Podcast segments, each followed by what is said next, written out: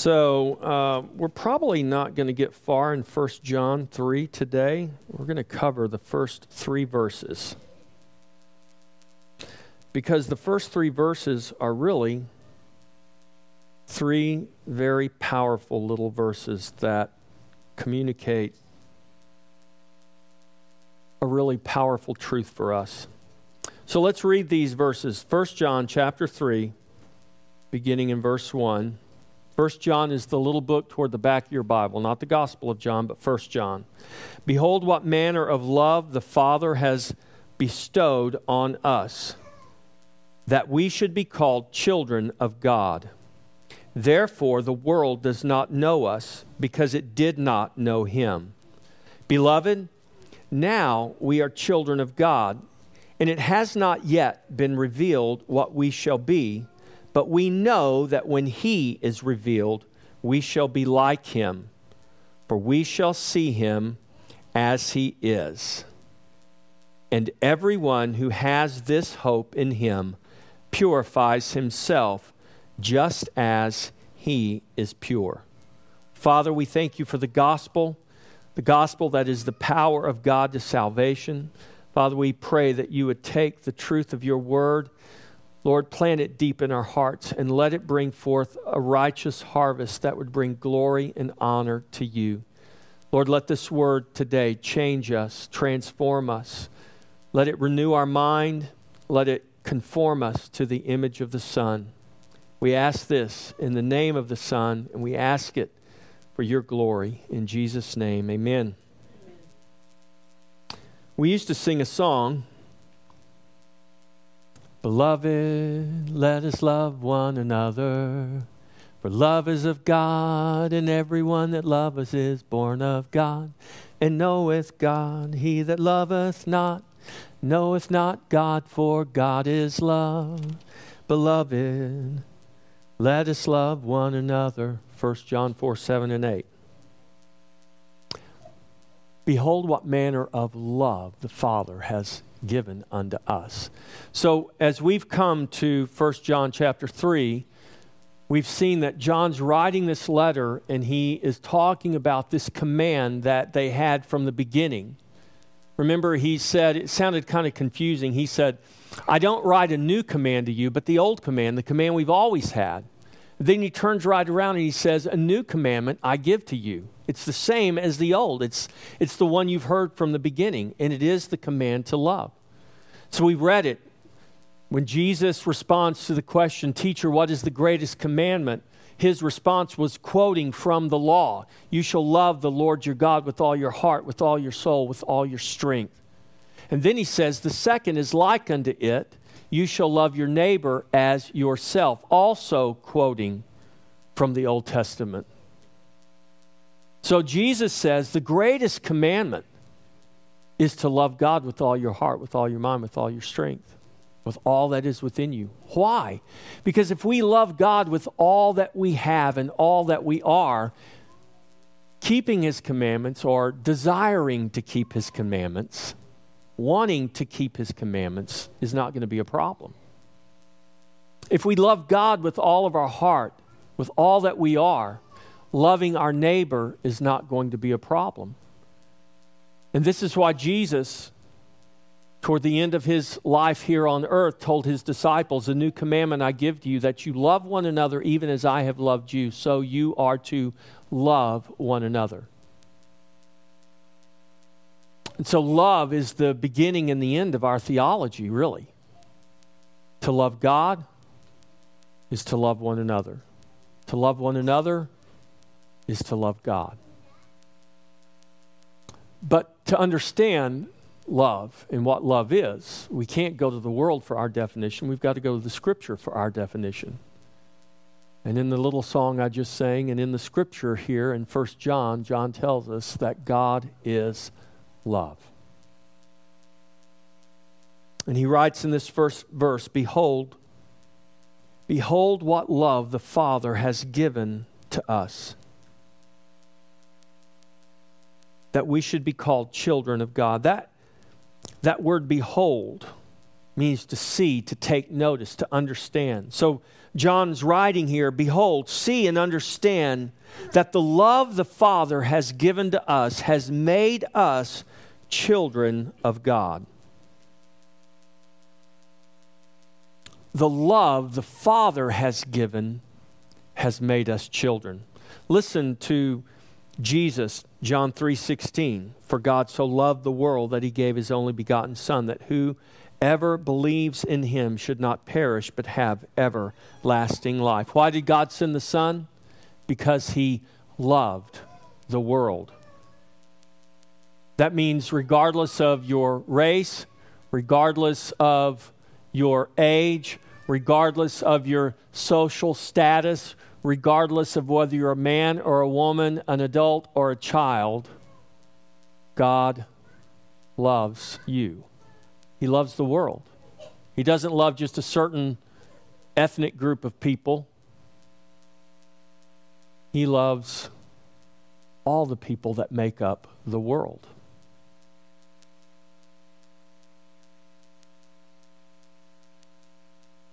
And his family, his children, will be represented by every color, every race, every tribe, every tongue throughout the world. That's what Jesus meant when he said, God so loved the world, as he spoke that to the Jews. God loves the world. Listen to Paul's words from Ephesians chapter 2, verses 4 through 7. But God, who is rich in mercy because of his great love with which he loved us, even when we were dead in trespass, made us alive together with Christ.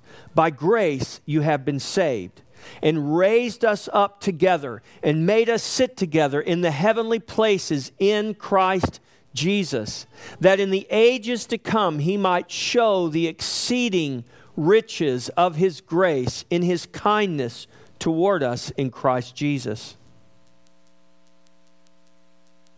Behold, what manner of love the Father has given unto us. In this little letter we're studying through, in chapter 4, verse 10, John writes, In this is love, not that we loved God, but that He loved us and sent His Son to be the atoning sacrifice for our sins.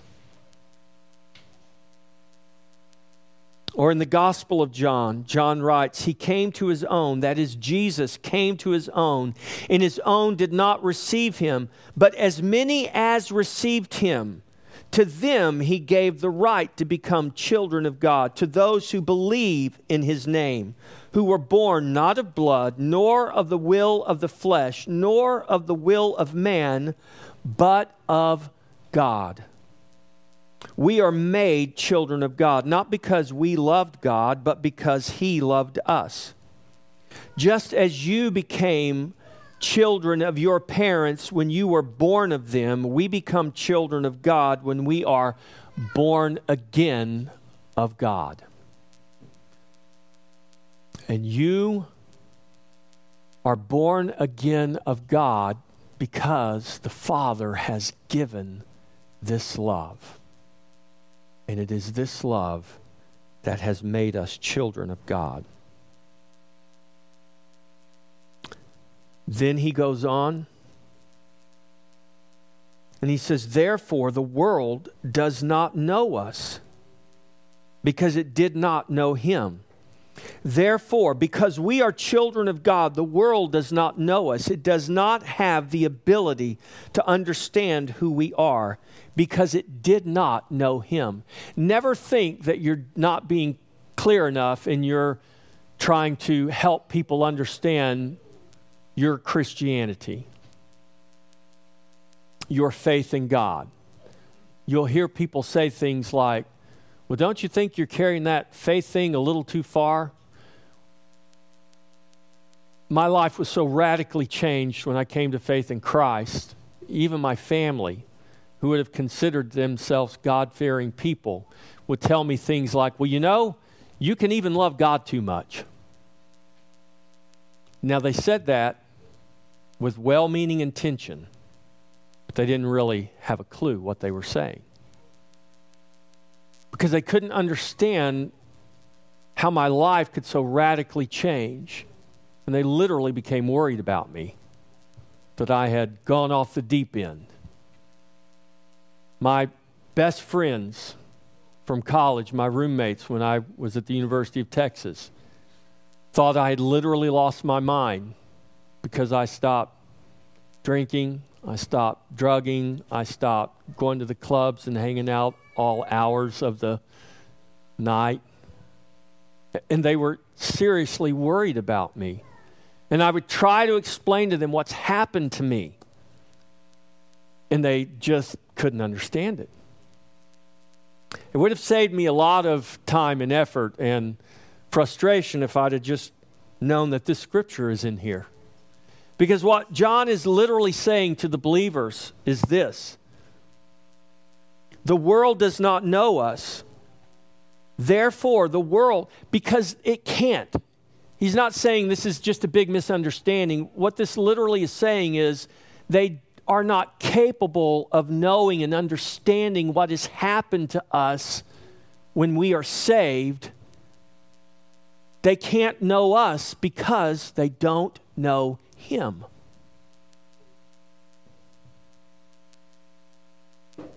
John 15, 18, Jesus said to his disciples, literally in the hours before he is taken and arrested and ultimately crucified.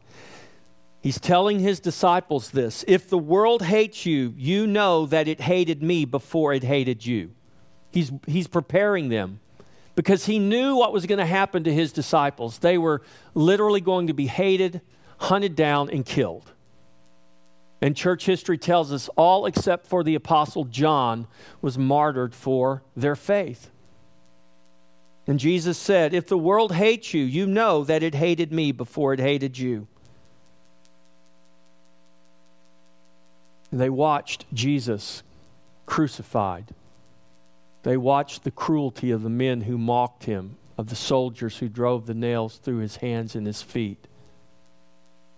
They saw what had happened to him when he was scourged and the skin was literally ripped off of his body to the point that he did not even look human hanging on the cross, but he looked like a, just a swollen, bloody pile of meat nailed to that cross. And why did that happen to Jesus? Because the world hated him.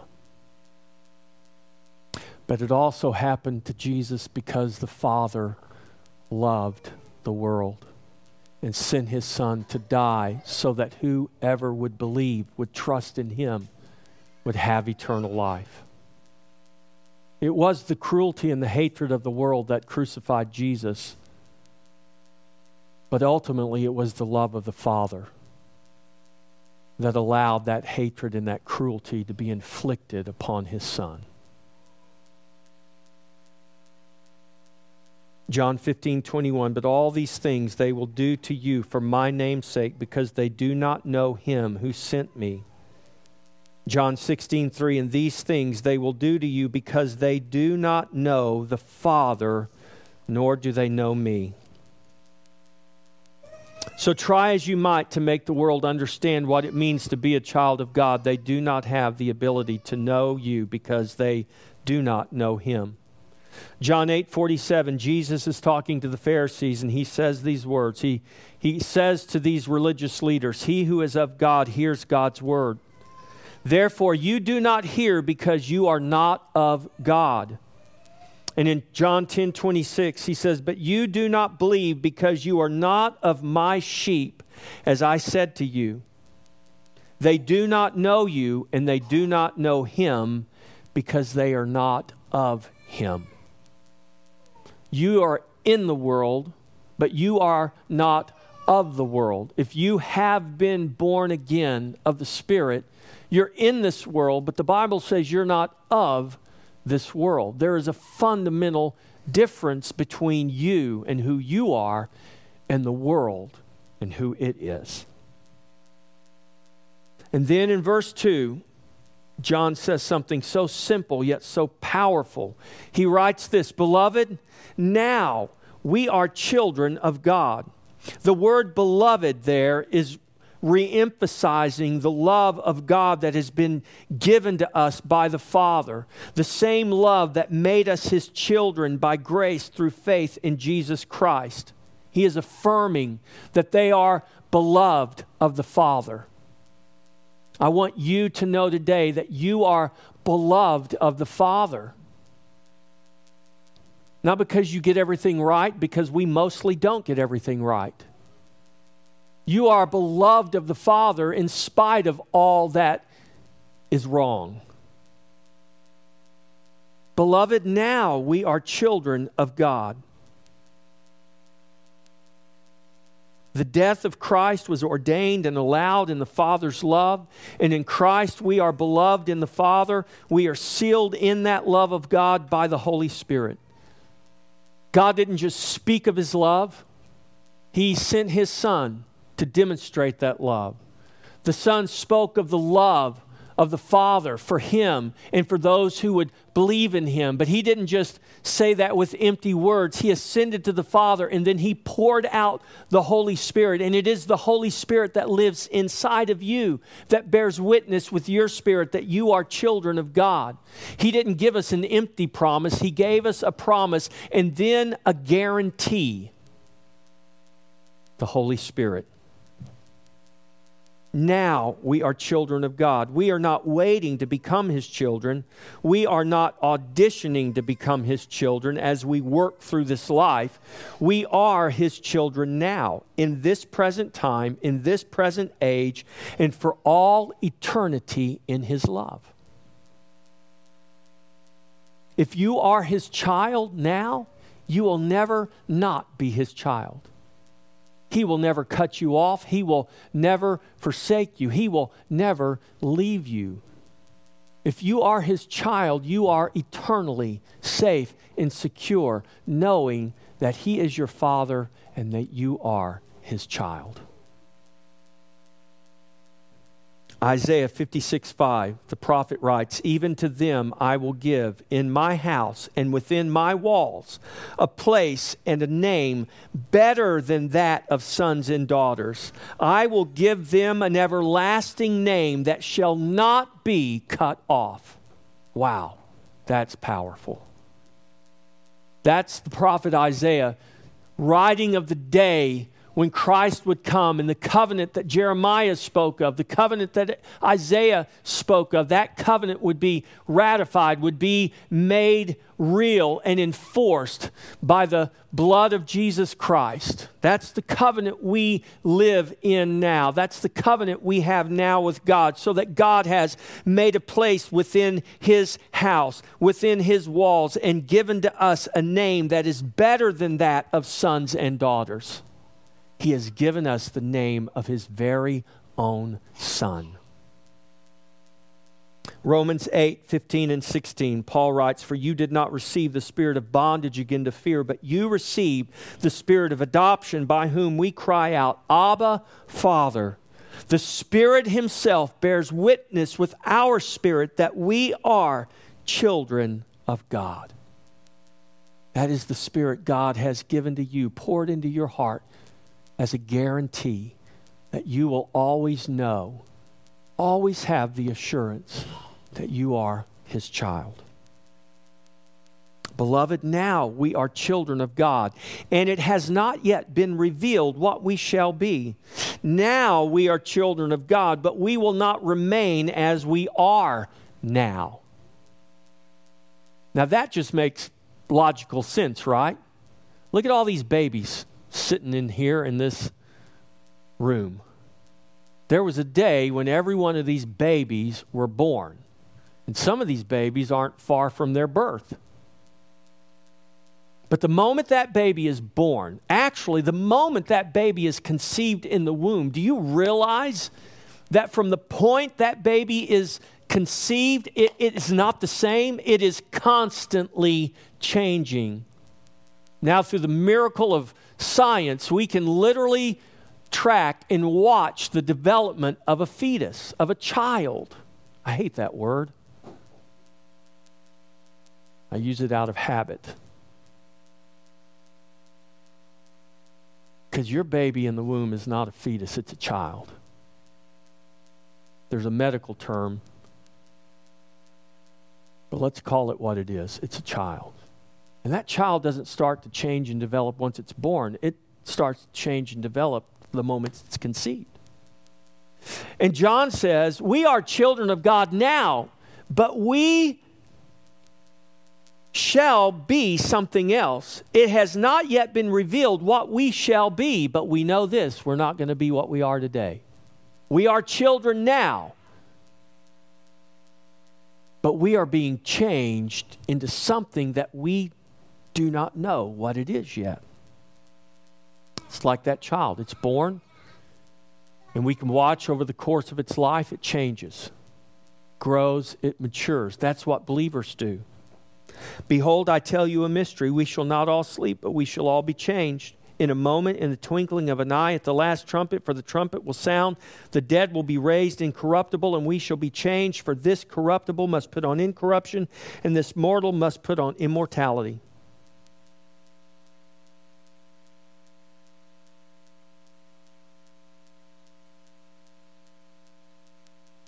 So he says this Beloved, now we are children of God, and it has not yet been revealed what we shall be, but we know that when he is revealed, we shall be like him, for we shall see him as he is. We shall be like him. Now, this isn't just speaking of a changed physical body. Do you realize this is why the Bible, if you read closely, you'll see the Bible talks of our salvation in three parts. It speaks of our salvation as something that has already been completed.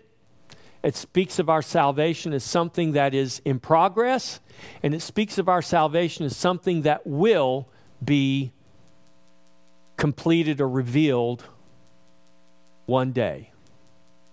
So, spiritually, you are already saved, and because you are spiritually already saved, your salvation is, is a done deal. You are living right now in this world, in this earth, and you are growing day by day. Whether you realize it or not, you are changing day by day, whether you realize it or not. It is God, the Holy Spirit in you, that's bringing about this change, and you are growing up spiritually in Christ as a child of God, whether you realize it or not. You may feel like you're taking, you know, backward steps Remember the little story we read to the kids a couple of weeks ago when you build a big building? It seems like you go backwards first because if you build a great big tall skyscraper, you got to dig a great big deep hole in the ground. The goal is to build a building that's going to go way up. But before we can go way up, what must we do? We must dig a deep hole in the ground. And it may seem like we're going the opposite direction.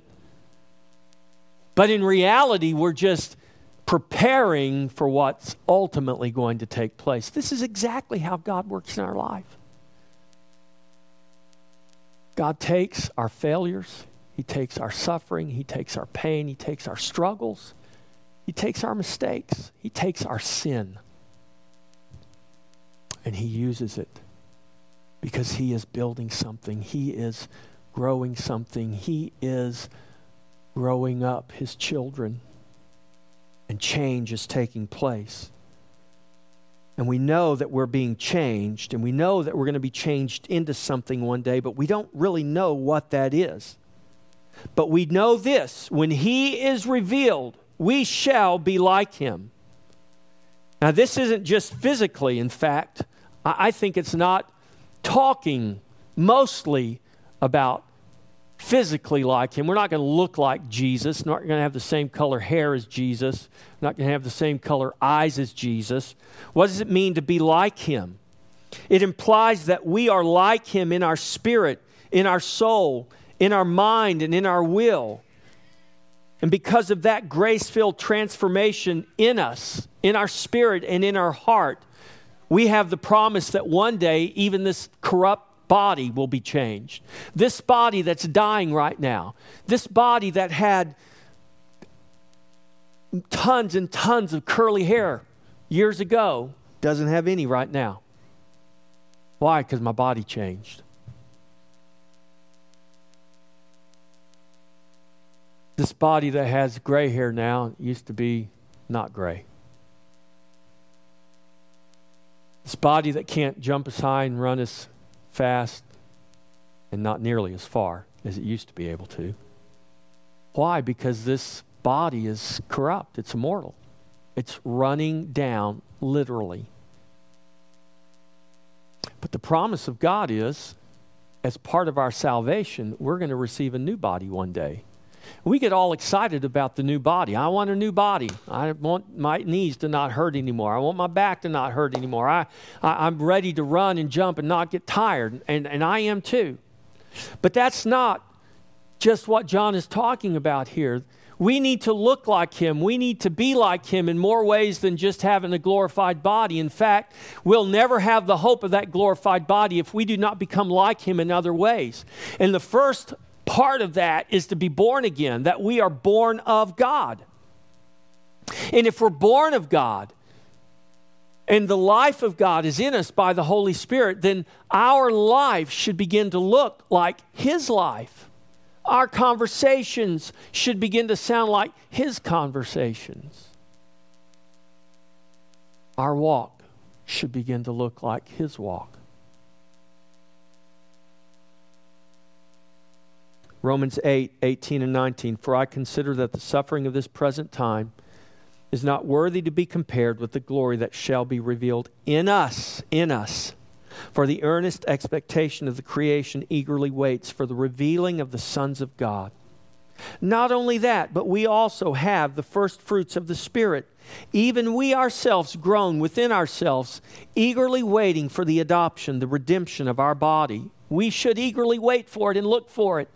But there needs to be something changed within us first. That is the new birth. God has purposed His glory in all things. His glory will bring about our ultimate glorification. And that means we shall one day be changed from this present temporal condition to an eternal glorious condition, being conformed to the image of His Son, spirit, soul, and body. Paul writes in Romans 8, 29 and 30, For whom he foreknew, he also predestined to be conformed to the image of his Son, that he might be the firstborn among many brethren. Moreover, whom he predestined, these he also called. Whom he called, these he also justified. Whom he justified, these he also glorified. This is our destiny, it's glory because God is all about glory. He does everything for the purpose of His glory. We will be glorified one day. 2 Peter 1 4. But which, but which have been given to us, this that which is by ver- glory and virtue, have been given to us exceedingly great and precious promises, that through these you may be partakers of the divine nature, having escaped the corruption that is in the world through lust. Because of his promises, because of his divine glory and virtue, he has caused us to become partakers of his divine nature. That means what's in us needs to come out of us. Love in, love out. Righteousness in, righteousness out. Forgiveness in, forgiveness out. God has loved us, we must be able to love one another. God has forgiven us, we must be able to forgive one another. It has nothing to do with whether they deserve it or not.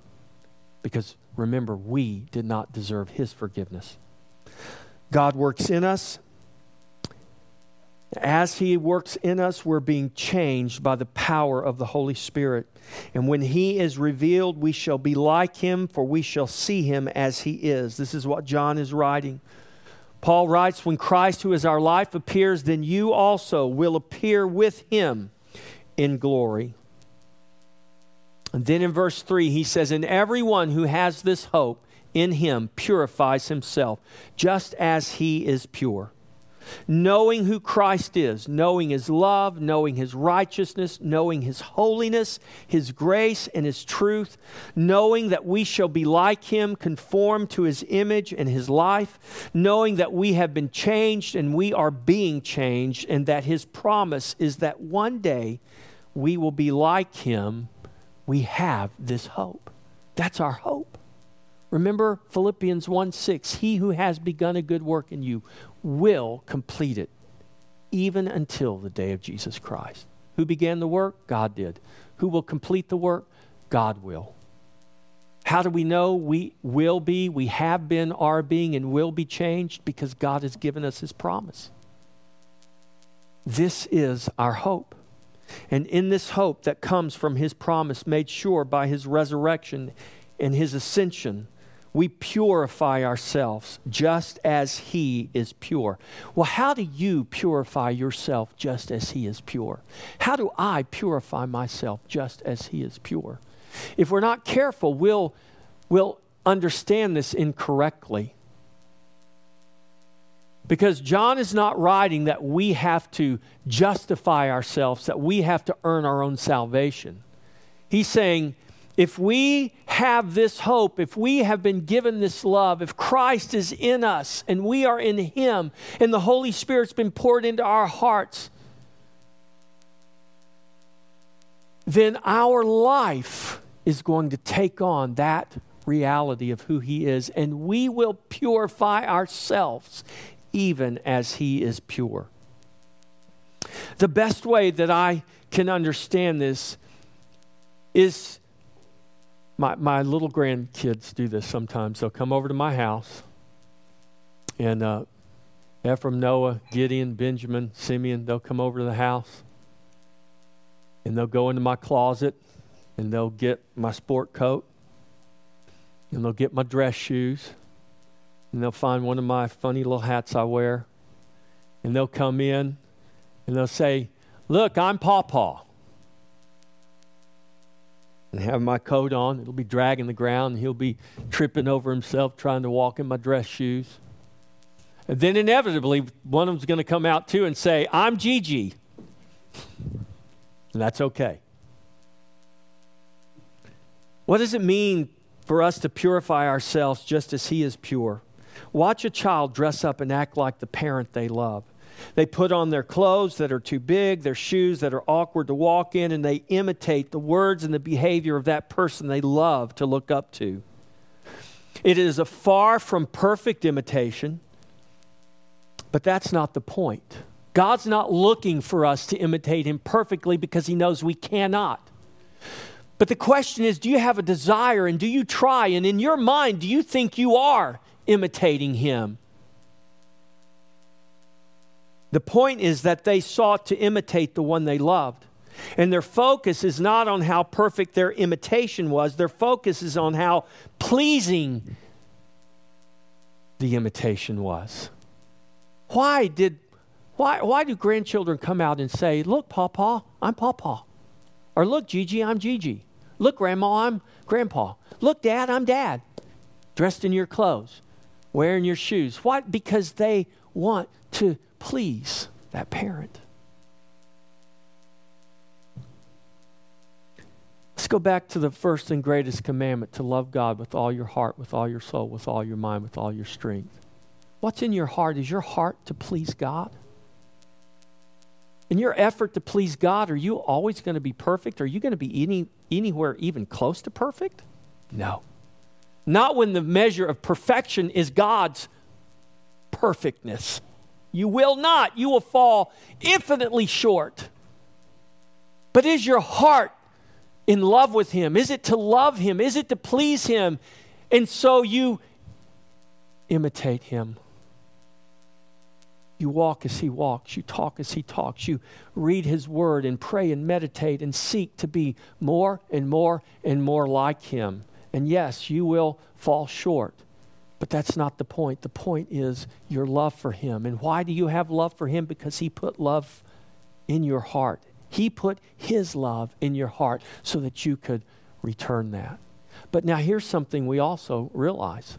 There's going to come a point in time in my grandsons' lives when they're going to be as big as I am and they can walk in my closet and put on my sport coat, put on my dress shoes, and put on my jeans, and they will actually fit. And their imitation of me can be much closer than the real.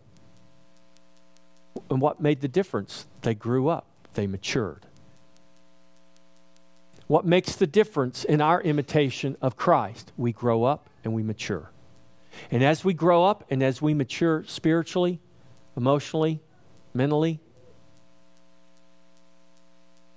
and physically, we become more and more and more like Him.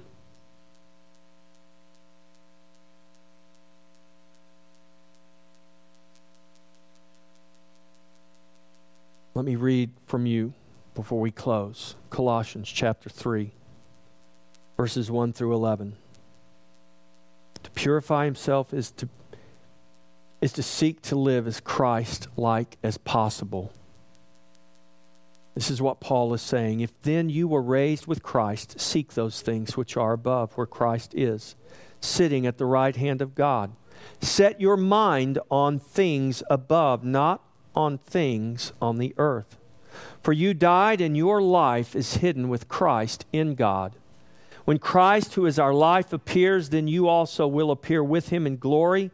Therefore, put to death your members which are on the earth fornication, uncleanliness, passion, evil desire, and covetousness, which is idolatry. Because of these things, the wrath of God is coming upon the sons of disobedience, in which you yourselves once walked when you lived in them. But now you yourselves are to put off all these anger, wrath, malice, blasphemy, filthy language out of your mouth. Do not lie to one another since you have put off the old man with his deeds, and have put on the new man who is renewed in knowledge according to the image of him who created him, where there is neither Greek nor Jew, circumcised nor uncircumcised, barbarian, Scythian, slave, nor free, but Christ is all and in all. This is our hope. This is the promise this is our life with Christ in God. May we seek to walk worthy of Him and the hope we have in His love, in our love for Him, our love for one another, and all the while knowing that His grace is all sufficient in the face of all our weakness. I want to invite you to get ready to come to the table. And as we prepare to come to the table, let me remind you of the words of the Apostle Paul in his letter to the Corinthians. In verse 29, he says, We are to discern the Lord's body, the body that is all of us. We are the body of Christ. We all have blemishes, we all have failures. We all have failings, we all have success. And those things vary from one to another. But here's what unifies us. Here's what brings us all together. It is this table. It is that bread. It is that cup. It is what that represents. It is the Lord Jesus. Because in spite of all of our diversity, in spite of all of our failings, in spite of all of our successes, what makes us all equal is the Lord Jesus Christ because none of us were deserving of his grace, yet he gave it. None of us earned a place at this table. He gave us a place at his table by his grace. And this is exactly what Paul meant when he says, discern the body of Christ. Look around you, church, at the body. Some are sick, some are suffering, some are struggling. This is the body of Christ. Some are strong, some are able, some are weak, some are not. This is the body that comes together to walk with Penny and Billy as they battle cancer. This is the body that comes together to uphold those who are struggling with, with their failure and they're falling down. This is the body that doesn't turn people away. This is the body that embraces those in weakness because we all know it's only by His grace. And we all should know that His grace is sufficient. So come to the table. Let's stand. You have a hope. Your hope is in Christ. In Christ, you have been changed. You have been transformed and made brand new. You are called a new creation in Christ. Your charge is to walk as a new creation out of the love for your Father. You are charged to become a disciple and to go and make disciples. The gospel is not something God gave you to keep hid away. The gospel is what God gave you to shout and to show from the rooftop.